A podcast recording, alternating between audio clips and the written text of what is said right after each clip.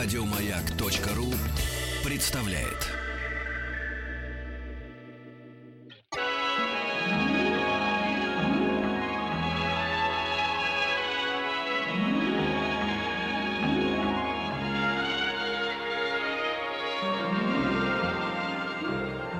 Уральские самоцветы. Здравствуйте, добрый вечер. Вахтанг Махарадзе, Александр Малыхин. И «Крылья Советов» наша э, рубрика, посвященная авиации. У нас сегодня в гостях Андрей Анатольевич Симонов, историк авиации. И сегодня мы будем говорить об отечественных, э, отечественных летчиках-испытателях. Добрый вечер. Добрый.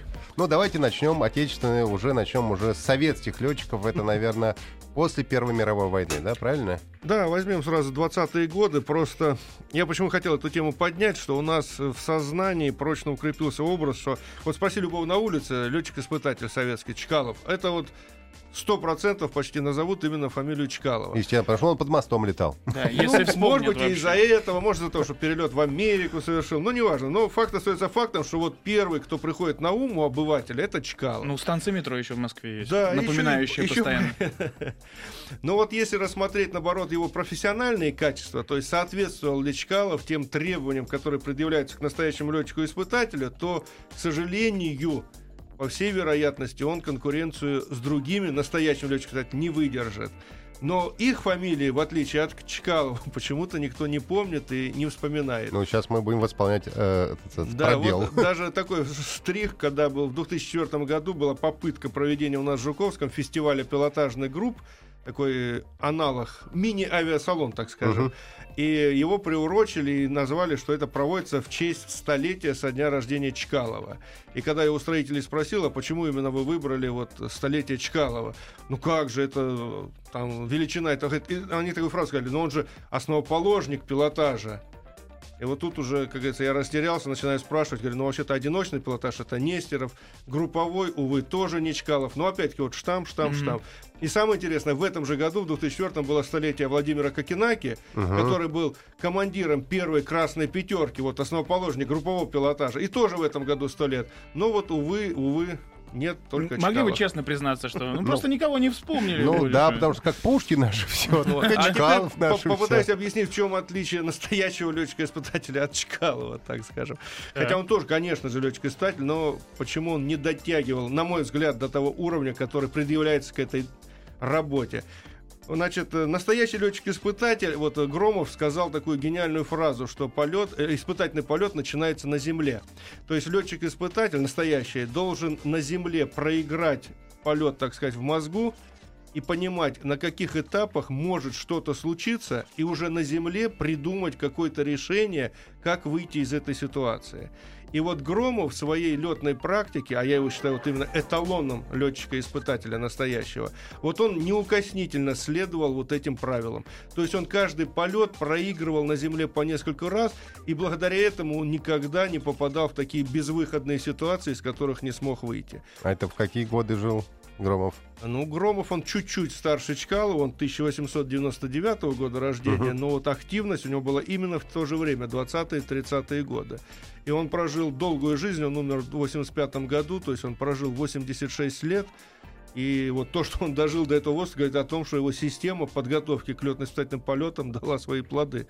То есть он остался цел, хотя провел очень много испытаний, гораздо больше, чем Чкалов. А вообще была какая-то в те годы, э, ну не знаю, школа обучения на летчиков-испытателей? Или а, сначала они становились летчиками-испытателями, а потом уже учили всех остальных? Вот в том-то и дело, что как таковой школы не было. Вот Громов разработал в конце 30-х годов такое специальное методическое пособие, где оговорил вот как лучше проводить летно-испытательные полеты или вообще даже полеты. То есть методику разработал. Она была издана таким маленьким тиражом, причем, как у нас все в стране, секретно. То есть ее по училищам там летным раздали, она в спецбиблиотеке хранилась. Кто знал, тот смотрел, кто не знал, тот не смотрел. Ну, естественно, нечего, потому что вдруг захочет какой-нибудь тракторист полетать. Что из этого? Ничего хорошего не получится. И э, дело в том, что потом уже после войны Громов все равно эту идею не бросал. И именно по его инициативе в 1947 году была образована специализированная школа летчиков-испытателей. То есть это на всю страну единственное учебное заведение было, которое где-то у них набор 20-25 человек, человек обучение два года. И вот представьте, сколько желающих. Это тысячи летчиков, которые хотели стать именно испытателями.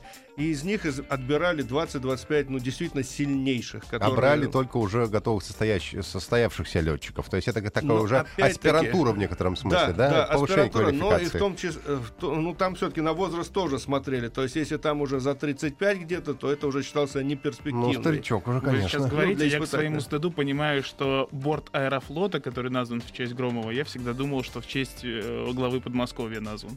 Это неудивительно, потому что мы... Я уже Громов. Мы книгу воспоминаний Громова издавали, когда мне тоже сказали, а что, он уже успел написать? Именно думая на губернатора. Вот, понимаете, вот это вот, как сказать, э, тот самый гримаса судьбы, что вот Чкалова все знают, а Громов, хотя, поверьте, сделал не... Он и, как сказать, степени отмеченности наградами, он тоже герой Советского Союза. Причем он это звание получил раньше, на два года, чем Чкалов. Вот э, самые первые герои Советского Союза это были летчики, которые спасли челюскинцев в 1934 году, в апреле они получили. А втор, ну не вторым, а их там семеро было. То есть следующим после них номер восемь героем это был Громов. Вот и, так вот. Э, то есть уровень, понимаете, это... А Чкалов был каким номером? Девять. Девять, ну, тоже, что ж. Вот. Но Громов, он, э, почему он получил? Во-первых, уже перечень его испытаний был очень весомый, это раз. И второй, он в 1934 году провел такой вот этот самолет АНТ-25, на котором Чкалов потом и Громов летали в Америку. Он провел его испытания на дальность. То есть самолет изначально э, создавался ради побития рекорда дальности. И, конечно, еще до того, как лететь на рекорд, нужно было понять, а сможем мы вообще этот рекорд побить, может, не стоит начинать. И вот задача стояла взлететь и максимально долго пробыть в воздухе, чтобы понять, сколько, какое расстояние он сможет пролететь. И вот они 12 сентября 1934 года взлетели с аэродрома, ну, теперь он Чкаловский называется, Щелково, угу. и крутились, вдумайтесь, 75 часов без посадки. Вот. Сначала они летали по маршруту Москва-Рязань, Тула. без Wi-Fi, да. без телефона, понимаешь? Без автопилота. Чем вообще люди занимаются? Нет, еще и как без... коротали время? Причем без автопилота. Да. Есть постоянно вручную, да. штурвал в руках. Да. Ну, единственное, второй пилот, но все равно чередоваться-то надо. Ну, mm. ну, спали они хоть, наверное, все Конечно, отдыхали. И вот они пролетели 75 часов, 12 411 километров. После этого было понятно, что этот самолет перебивает все, какие можно рекорды дальности, его можно смело теперь посылать Но он же наверняка какой-то максимально легкий был, то есть сплошной бак конечно, топлива, скорее Конечно, всего. там же ни вооружения, ничего нету, ни, ни, ни кресел особых, ничего. Но это рекордный самолет, РД, рекорд дальности, он так и назывался.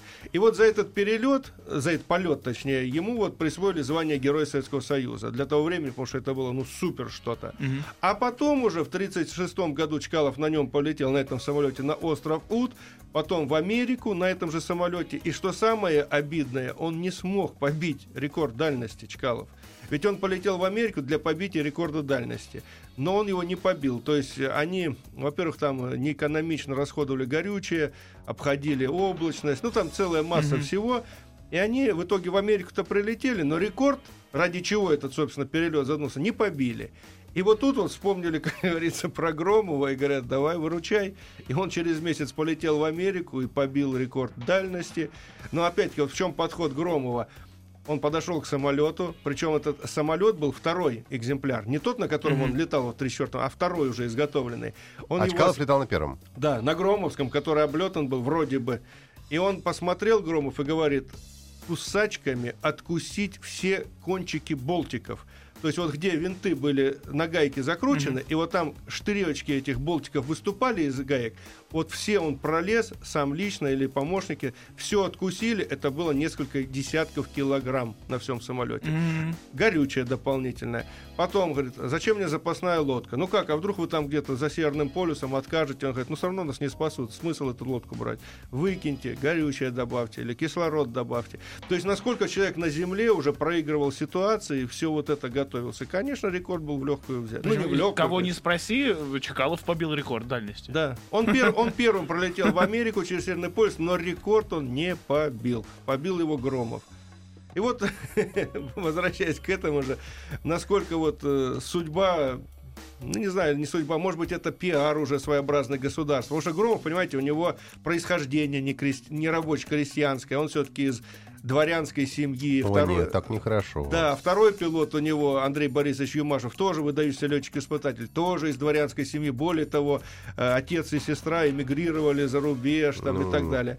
А Чкалов, пожалуйста, рабочий крестьянский, нижегородский парень. Но Чкалов зато под мостом летал. А вот еще вопрос, летал ли? Потому что вот самое интересное... В... Это может быть тоже факт из другого. Э, вообще. Дело в том, что вот... Э, не, раз, не разрушайте мою детскую вселенную, пожалуйста. Дотошные историки очень внимательно изучили все документы авиабригады, где служил Чкалов в 20-е годы, это же в Ленинграде происходило, и не нашли ни единого упоминания об этом. Хотя, по идее, служебное расследование проводить должны были. Второй момент. Они просмотрели все газеты того времени, потому что тогда хроника тоже вот как бы, ну не скандальная, но ЧП все фиксировались. И уж пролет под мостом в центре э, ну, Ленинграда тогда не обошел, ну как, не прошел бы мимо внимания журналистов. Нигде ни одного упоминания. Более того, никто из сослуживцев Чкалова не вспоминал этот эпизод, кто с ним служил в это время. Только вот жена рассказала, что он назначил ей на мосту, она пришла, а он под мостом пролетел. Вот. Но жена и... не может врать. Жена не да, может. и то, учитывая, что она это рассказала после его гибели, ну... Мы продолжим буквально через минуту. У нас в гостях Андрей Анатольевич Симонов, историк авиации. Сегодня мы говорим про отечественных летчиков-испытателей.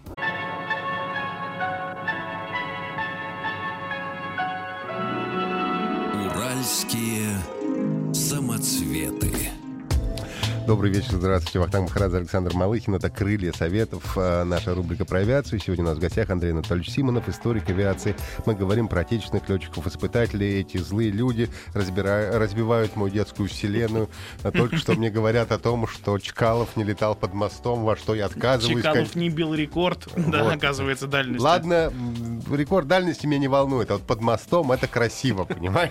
Но опять-таки, это даже, если вдуматься, не задача летчика-испытателя летать под мостом. Это чисто хулиганство, Это конечно. уже хулиганство чисто. Ведь задача, опять-таки, вот если сформулировать, в чем основная задача летчика-испытателя отличие от обычного летчика. Любой летчик, естественно, должен уметь пилотировать самолет шикарно, прекрасно. Это не обсуждается. Летчик-испытатель, соответственно, тоже. Но вот летчик, обычный строевой летчик должен эксплуатировать самолет в пределах его эксплуатационных возможностей, которые прописаны, так скажем, в техническом паспорте этого самолета. Ну, там руководство по эксплуатации называется. Ну, руководство летной эксплуатации, РЛЭ.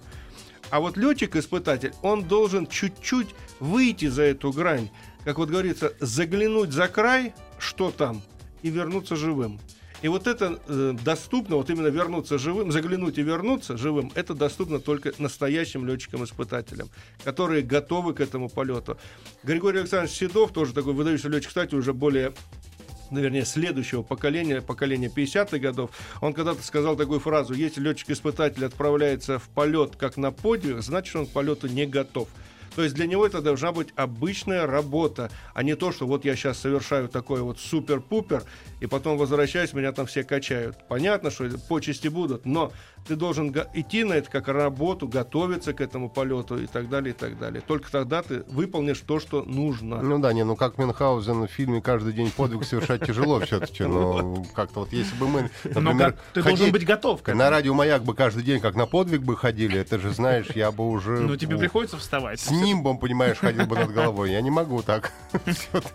Дело в том, что вот э, опять-таки, вот вдумчивый летчик-испытатель, вот с тем же самым Владимиром Константиновичем Кокинаки, о котором я упоминал, был интересный случай. В 43 году они, дело в том, что у них вся семья, там летчики, испытатели были. И вот он со своим младшим братом Константином Константиновичем испытывал, такой был бомбардировщик Ил-6. Это дальнейшее развитие дальнего бомбардировщика Ил-4, основы нашей дальней авиации в годы войны. И они когда взлетели, первый полет, вот самый первый а, полет самолета. Годы Первой войны. Нет, 43-й год. А, 43 Да. да. И вот они взлетели, значит, и потом уже, когда идут на посадку, вдруг выясняется, что руль высоты сконструирован с недостатком. А что именно? Площадь его маленькая, и когда вот начинаешь выравнивать самолет, он на три точки садится, то есть на, на заднюю точку, то не хватает этого руля высоты, он слишком сильно проседает, то есть его можно разбить. То есть конструкторский дефект, который выявился уже в полете. Что делать? И он поворачивается, Владимир Кокинаки, старший, говорит, так, ты давай выпрыгивай, ну, с парашютом, а я еще что-нибудь тут подумаю, что делать. Ну, а тот ему с говорит, давай я говорит, посижу, покурю пока, а ты подумай, а потом еще раз подумай. И что они придумали? Они набрали высоту, ну, побольше, естественно, не перед землей, над облачностью. И вот эта облачная поверхность, они представили, что это взлетная полоса.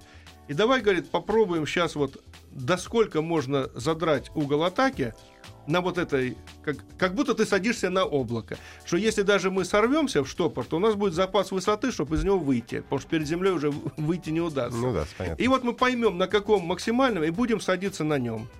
И вот они сделали несколько заходов на это облако, поняли, что ручку можно на себя брать вот только до отсюда. Дальше уже все, ты свалишься пришли к нам, они взлетали с Ходынки, а там полоса поменьше, пришли в Жуковский, в самом начале на этом большом углу сели, как говорится, нештатно, ну, полоса длинная, прокатились, остановились. Но самолет был спасен, естественно, дефект потом был устранен и так далее, и так далее. Я тут смотрю на биографию, их, оказывается, там столько братьев было, практически все связаны с авиацией, да, кроме, наверное, Георгия Константиновича. Да, самого старшего. Да, видимо, решил, нет, ребят, буду И Кокенаки, чем еще исключителен, ведь он э, дважды Герой Советского Союза, причем обе звезды у него за испытания.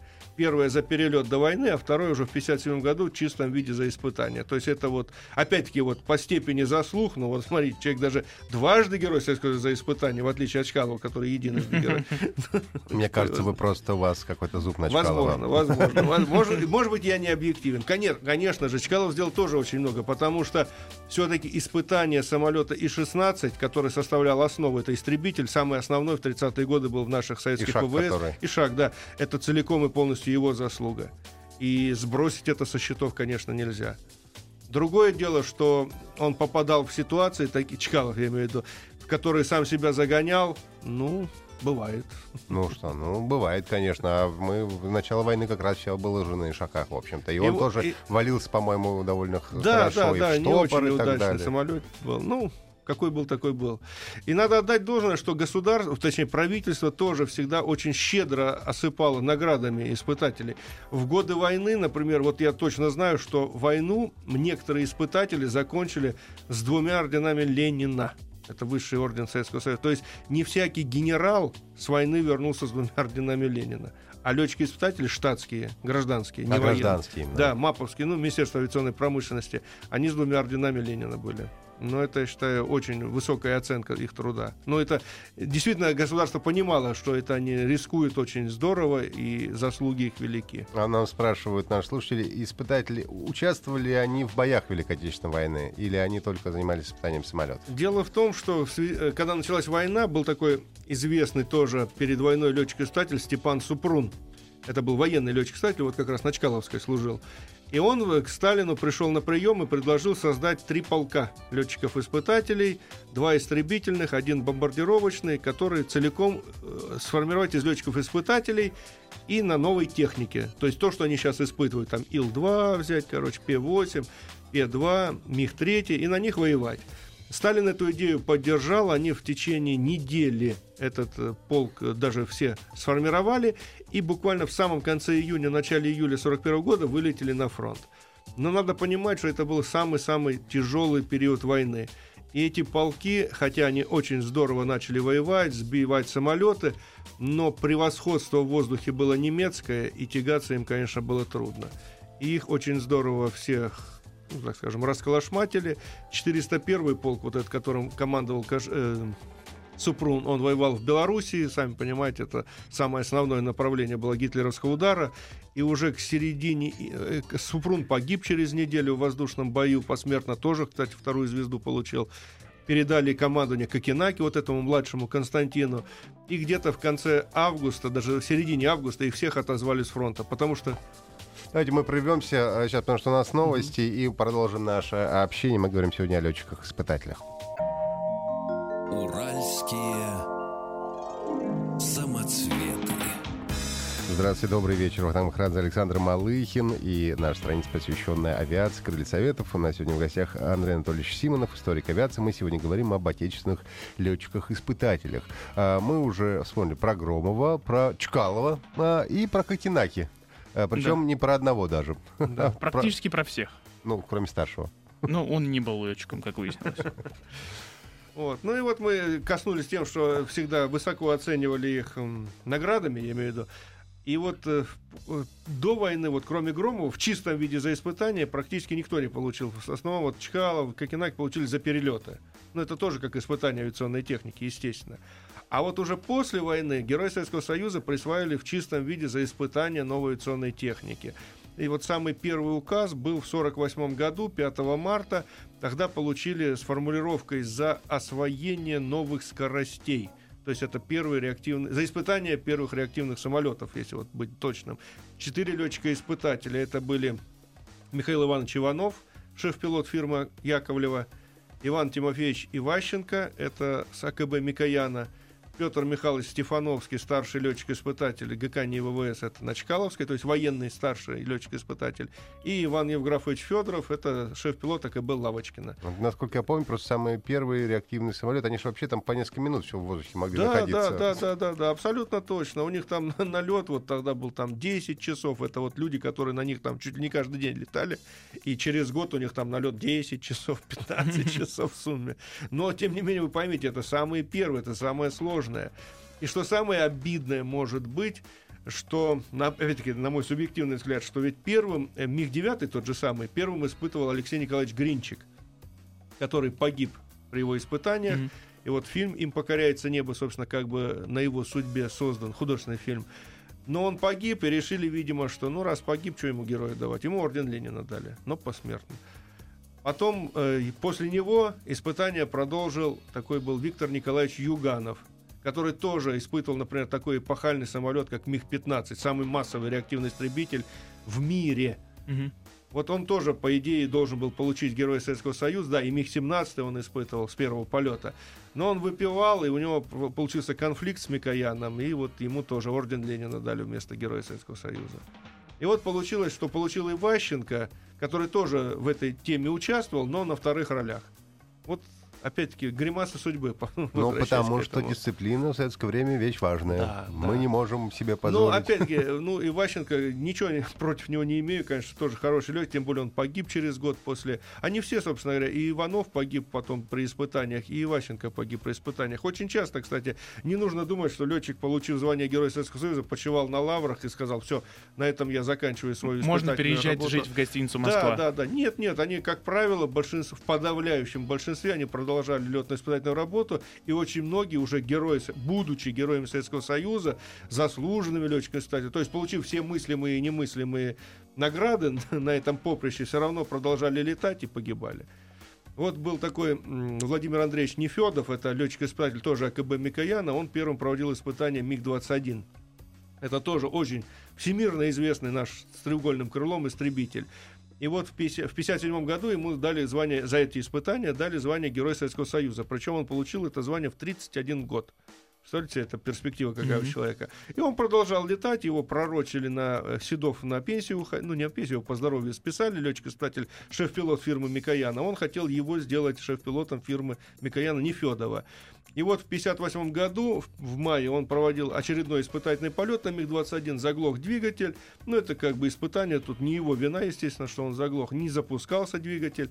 Он идеально выстроил, потому что на реактивном истребителе сверхзвуковом очень сложно садиться без двигателя. Он очень здорово падает, тем более треугольное крыло, там обтекаемость очень э, крутая у него траектория снижения глиссада так вот, он сумел все равно правильно построить заход на посадку на аэродром в Жуковском. И когда уже до полосы оставалось 2 метра, нужно было чуть-чуть э, подзадрать нос, чтобы плавненько посадить. А тут получилось как? Ведь э, гидравлические рули, то есть это не то, что там тросы идут, как раньше на самых первых самолетах, а это уже все путем через гидравлику передается с ручки на с ручки управления на эти все бустера и дальше уже на рули. И из-за того, что двигатель не работал, соответственно, вот эта гидросистема отказала. Mm. То есть давление в ней упало, потому что насосы перестали работать, потому что включается аккумулятор, включается запасная электрическая система. То есть э, электрические двигатели должны были двигать эти рули. Не гидравлический привод, а электрические. Но у него скорость вот этого срабатывания гораздо меньше, чем у гидравлики. То есть там почти моментально. И никто просто не думал, что вот когда-то вот такое возникнет в полете, тем более на высоте 2 метра. Если бы это было на высоте 20 метров, ничего страшного, там время было еще. А тут он ручку на себя берет, думает, что сейчас он вот подзадерет нос, а пока эти рули электрические вывели вот этот руль высоты на нужный угол, и он ударился о полосу носовым колесом, самолет переворачивается, потому что треугольное крыло ему легче. И вот так вот на спине, вот по этой полосе искрит, загорелся. И он травму получил при этом. Его вытащили оттуда, он еще живой был, привезли в больницу, и уже вот ночью он умер. Но успел рассказать, что вот отказ двигателя был, вот пытался так. И, то есть это потом все, уже от электрической отказались, на основе вот его гибели уже все там продублировали потом по-другому, никогда больше такого не было. Вот в чем еще и задача летчика-искателя, что они часто отдают жизнь ради того, чтобы на этой дефекте, на этом недостатке никто больше потом уже не разбился. Но а получается, есть... для авиации они такие некие лабораторные мыши. Если ну, уж извините за некорректное сравнение, но то есть ну, мышь, а, она... жизнь отдает, и все, понятно. Но, понимаете, он человек, как сказать, с интеллектом, то есть ну, он да. может почувствовать этот момент, но найти выход. Вот в данной ситуации просто очень малая высота была, выхода не было. Хотя вот Сергей Николаевич Анохин был такой еще выдающийся, это сто процентов тоже вот летчик-испытатель, легендарный. Он всегда говорил, в любой безвыходной ситуации есть по крайней мере два выхода. Один плохой, второй приемлемый. Вот. А вообще есть какая-то статистика, ну, насколько все-таки э, гибели летчиков-испытателей, э, насколько много их выживает, я бы так хотел сказать? Да нет, конечно, большинство выживает, это однозначно, потому что Уже хорошо. считать их камикадзе это однозначно нельзя. Да, наверное, есть... вы в эту профессию не жили. Не, конечно, не шли, да. потому что там считали в свое время, вот э, сколько выпускников школы летчиков-испытателей разбилось. Получилось каждый шестой. Ну, с одной стороны, да, это немало. Это очень немало, если каждый шестой погибает при исполнении именно mm-hmm. служебных обязанностей, не в автокатастрофе, а именно при испытаниях самолета. Ну, с другой стороны, я не знаю, вот какая статистика, если взять, например, выпускников какого-то военного авиационного училища и посчитать, а вот сколько их разбилось, может, там тоже такой же порядок. Просто никто всерьез вот это не считал. Всегда считается, что испытателей гибнет больше, чем Ну, потому что строевых. ну, у них просто опаснее работа. Шансов, шансов больше, больше, конечно. Да. Ну, Но техника те... ненадежная. Ну, потому что далее, те, которые летают уже на серийных самолетов, это Отлажено. уже это уже отлаженная да, техника. Но, а эти но, испытатели. Но с другой стороны, и летчик-испытатель лучше подготовлен к развитию этой аварийной ситуации, чем строевой летчик. Он получается постоянно на стрессе. Он, ну не на стрессе, он наоборот, как опять-таки выражение Громова, что он должен быть взведен как курок, то есть он быть готовым к любой неожиданности. Ну понятное дело, он садится непонятно что на данный момент для него, и он там отовсюду может прийти беда по факту. А вот, может и не прийти. Э, тот же самый Анохин в 1934 году проводил, так, тогда еще не было так эм, настолько сильной э, компьютерной базы, которая позволяет моделировать любое практически поведение самолета в воздухе и так далее, то есть математической моделью. И было решено проверить на практике. То есть вот флаттер тогда было страшное явление, когда на большой скорости полета крылья начинали раскачиваться и разрушались. И вот аэродинамики, ученые э, просчитали, один говорит, вот у этого, на планере просчитали, mm-hmm. что вот у этого планера на скорости 300 километров э, крылья отлетят. Другой говорит, нет, на 240 они уже не отлетят. Ну вот чей метод точнее? А как проверишь? Ну надо его разогнать и разрушить. А кто будет разгонять? Ну, а в аэротрубе никак? Вот тогда еще не было. А, все, понял.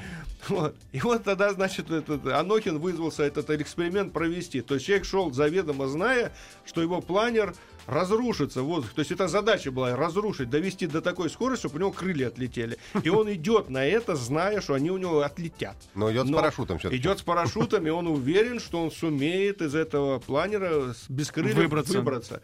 И вот он его разогнал, там, я уже не помню, чей прогноз оказался точнее. Ну, кто-то выиграл. Явно не, не, не 100. Не, не, тут не поверьте, это не ради спора делать. Это ради того, чтобы понять, чья методика точнее, чтобы эту понятно, методику да. использовать в дальнейшем для расчета аналогичных ситуаций на других летательных аппаратах. Но насколько человек, опять-таки, там, мужественный, во-первых, во-вторых, хладнокровный, который ну, знает, что Мне кажется, они все э, ну, получают удовольствие от, от своей работы. Ну, это, ну, Если бы ты не кайфовал от работы, вряд ли бы ты пошел. Ну, вряд ли нет. Конечно, это определенный склад нужно ну, иметь, опять конечно, э, организма. Был еще такой выдающийся тоже летчик-испытатель Марк Лазаревич Галай, герой СССР. О, да, как, я тут хотел спросить, потому что я все писатель. ходил по Спиридоновке, там он э, жил, там табличка да, стоит. Да, да, я думаю, кто Галай, кто такой Галай? Вот, вот он сказал такую фразу, в своей книге он приводит, что когда он пришел на испытательную работу, еще на Ходынке они испытывали самолеты, и там один из старых летчиков-испытателей, Иван Фролович Козлов, сказал ему такую фразу, ты, говорит, не думаешь, что ты испытываешь самолеты. Тут и самолеты будут испытывать тебя. То есть это насколько человек э, годен к этой работе, прочность его вот позволяет ему проводить такие эксперименты. Так. А и... Галай чем отличился? Галай провел очень много испытаний. Другое дело, что у него не было таких ярких случаев, чтобы там вот разрушался самолет в воздухе. Но опять-таки это не говорит о том, что он проводил э, слабенькие испытания. Просто человек доходил до той грани и останавливался чтобы ну, ее не то переступить. Есть он по совокупности стал героем да, Советского да, Союза. Да. Нам еще пишут, Бахчеванджи также получил Героя СССР за испытания. Да, с большой уже временной задержкой, потому что он в 42 году поднял в воздух наш первый ракетный самолет. Не реактивный, а именно ракетный. В чем отличие, что у него был пороховой двигатель сзади, который, ну, поджигался буквально, этот порох, он пш, взлетал, набирал какую-то высоту, после этого он у него выключался, и он уже как планер садился. То есть это не самолет, а именно вот как э, планер ракетный. Вот его испытание проводил Бахчеванджи, и опять-таки вот тот самое неведомое. Он в одном из полетов разогнался до скорости более 700 или 800 километров в час. Для того времени это было рекордом. Но на самолетах с прямым крылом эта скорость уже критическая. Самолет начинает затягивать в пикирование. То есть нужно обязательно уже стреловидное крыло. Никто еще в это время этого не знал. И когда он до этой скорости разогнался, самолет неудержимо затянуло в пикирование, уже его усилий, чтобы вывести, не было. Он разбился. Тогда все это секретно было. И только 30 лет спустя, в 1972 году, подняли ветераны вот эту тему, ему дали посмертно звание Героя Советского Союза да. первопроходцу. Но перед тем, как мы прервемся, хотел бы спросить, а были бы а были женщины? Я просто к тому, что мы потом... Были, да. Ответим были... на это потом, да. Сейчас давайте, у нас небольшая пауза. А, у нас в гостях Андрей Анатольевич Симонов, историк авиации. Мы сегодня говорим про отечественных летчиков-испытателей, начиная ну, с 20-х годов и э, до сегодняшних дней практически. Уральские самоцветы. Добрый вечер, Вахтанг Махрадзе, Александр Малыхин и наш сегодняшний гость Андрей Анатольевич Симонов, историк авиации. Это Крылья Совет. Мы сегодня говорим про отечественных летчиков-испытателей. И вот прежде чем продолжим, нам вопрос тут задают. А как скорость раньше в воздухе мерили? Э, по спидометрам обычным? Не-не-не, ну не спидометр. Там есть такая трубка-приемник воздушного давления. То есть скоростной напор меряется. То есть с какой силой воздух давит на эту трубочку, и в зависимости от этого вычисляет там коэффициенты специальные поправочные в зависимости от высоты, скорость самолета. Потому что нет-нет, конечно, не спидометр. Ну а теперь тогда про женщин. Были ли среди летчиков испытателей женщины? Были, но очень мало. Ну, естественно, это наверняка э, там Ну вот первое, что, как говорится, кто на ум приходит, может быть, кого-то забуду, но это буквально одну-две. Самая первая была Нина Ивановна Русакова. Она пришла в НИИ ВВС, вот на Чкаловскую где-то в начале 40-х годов провела довольно-таки множество испытаний, но она в основном испытывала аппаратуру. То есть это вот не такие критические режимы, про которые мы сейчас говорили. Потому что аппаратуру тоже надо испытывать, понимаете? Mm-hmm. Там локатор бортовой, еще что-то там и так далее, и так далее. Это очень тяжелая работа, нудная, я бы даже так сказал, но ее нужно делать. Вот она это проводила. И она стала единственной летчицей, которая получила звание заслуженный летчик-испытатель СССР. Mm. То есть всего у нас 419 человек в СССР получили это звание, среди них только одна женщина. Вот это Нина А среди женщин Шакова. там очередь была? Или все-таки ну, как-то не очень хорошо рассматривали этого? Как Нет, я думаю, что там просто-напросто не хотели их допускать. Ну, просто не желающие, хотели. желающие были? Конечно, были, однозначно были. Вот. И вот, возвращаясь опять-таки к Анохину, Сергею Николаевичу, который вот этот планер развалил в воздухе в 1934-м, Ротфронт назывался фронт, этот планер. Вот у него потом, почему-то по жизни, у него были вот очень много таких критических ситуаций. Он рекордсмен по количеству аварийных покиданий самолетов и планеров. У него в процессе испытаний пришлось пять раз покидать вот эти вот разрушающиеся, горящие там и так далее самолеты, вертолеты. У нас по числу катапультирований четыре испытателя лидируют с тремя катапультированиями. Это Федотов Александр Васильевич, шеф-пилот фирмы Микояна, Лойчиков Владислав Ильич наш, летчик-кстати летно-исследовательского института, три катапультирования тоже, и Александр Андреевич Муравьев, тоже из летно-исследовательского института, тоже три катапультирования. И один даже штурман-испытатель такой был, он уже, к сожалению, ушел из жизни, Анатолий Васильевич Еременко с фирмы Туполева, вот он на Ту-22, Ту-22М3 и Ту-160 катапультировался. Три катапультирования. Для штурмана это вообще что-то зашкаливающее просто-напросто. Неплохо, а, почему да. штурман зашкаливающая? Но если летчик катапультируется, штурману же тоже нужно. Да, да. Ну вот так, чтобы именно штурману довелось три раза с такими летчиками попасть в экипаж. А, это уже везение называется. А Анохин, вот у него последнее его катапультирование было в 60-м году самолета Ту-16. У них начался, был опытный двигатель, подвеска под брюхом э, самолета. Начался пожар этого двигателя водителя, он дал команду покинуть всем э, экипажу самолета, они все катапультировались, а у него катапульта не сработала. Ну, вот такая вот загвоздочка. И он, надо отдать должное, хладнокровнейше все рассудил, что самолет сейчас будет падать, как из него выбраться, отцепился от этого кресла, то есть отстегнул парашют от э, системы кресла, просто, то есть с парашютом, но реактивный самолет, попробуй с него выпрыгни.